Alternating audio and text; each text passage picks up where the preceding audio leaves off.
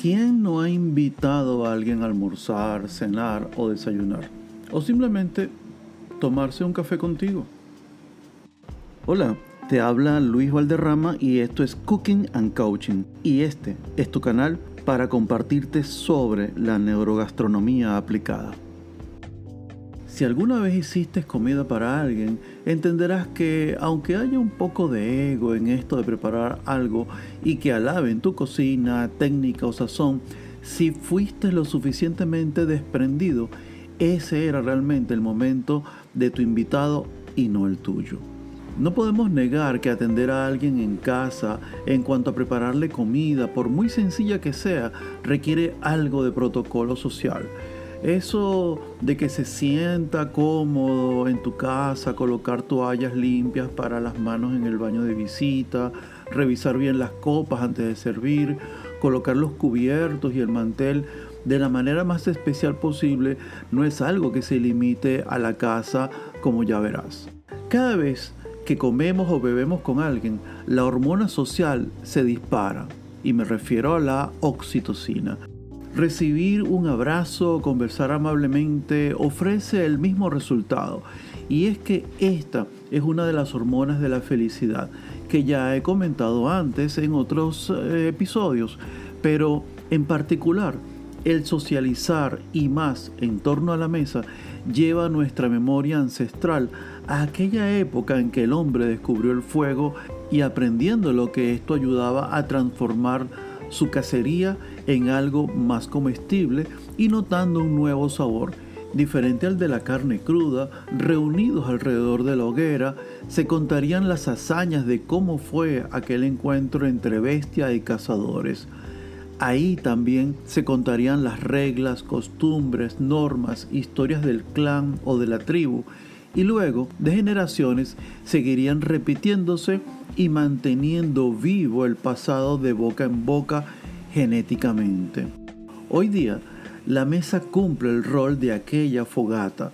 Ahora se siguen aleccionando ahí a los chicos, se cierran negocios, se enamora y se corteja, se pasan historias familiares, cual juglar medieval, se relatan noticias y eventos que marcaron pautas en nuestras vidas o las de otros. La hormona social se dispara para asegurar la existencia de una raza, de un clan que persiste en prevalecer en torno al lenguaje verbal o no verbal, en donde las emociones juegan el rol más relevante de la conversación y es que es justo esa emoción la que permitirá que se imprima en el cerebro el relato, la norma o la historia que pasará de una persona a otra. Hoy día, cuando la mesa propia y ajena de un hogar no son los únicos lugares para derramar nuestras historias, las mesas de los restaurantes vienen a ser ese papel. Y los roles personales bien identificados siguen presentes. La persona que invita, como si se tratara de aquel descrito hace un ratito, ante el invitado, ahora es el responsable de la felicidad y la alegría del otro, pero en una mesa neutra, ajena. No seremos los dueños de la cocina ni de la mesa, pero cuando invitamos a alguien a comer, llevamos en nuestros hombros y en nuestro corazón la responsabilidad de haber escogido un buen lugar y exigir ahí las atenciones necesarias como si fueran las propias para que nuestro invitado viva una experiencia única, memorable y sostenible en ese momento y en sus recuerdos. Invitar a alguien no se limita a pagar la cuenta. Las emociones, las atenciones sociales del momento requieren nuestro desprendimiento y que la otra persona sepa que ahora él o ella son hasta más importantes que nosotros mismos y que haremos todo lo posible por acompañarle en ese recorrido de tensiones y felicidad.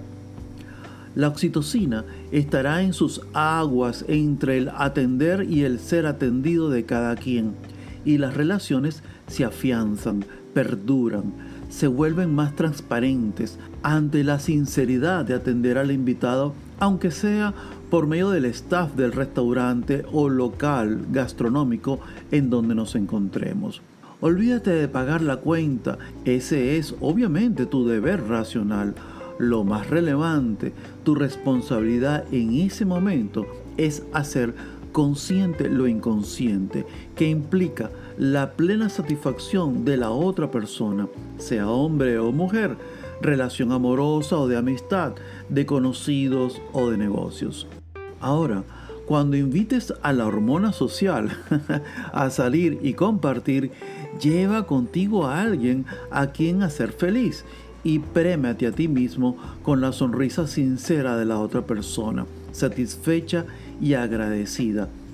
Esa es la mejor recompensa para tu mente y para tu corazón. Y felices bocados. Te habló Luis Edgardo, coach ontológico y neurogastrónomo. Gracias. Hasta la próxima.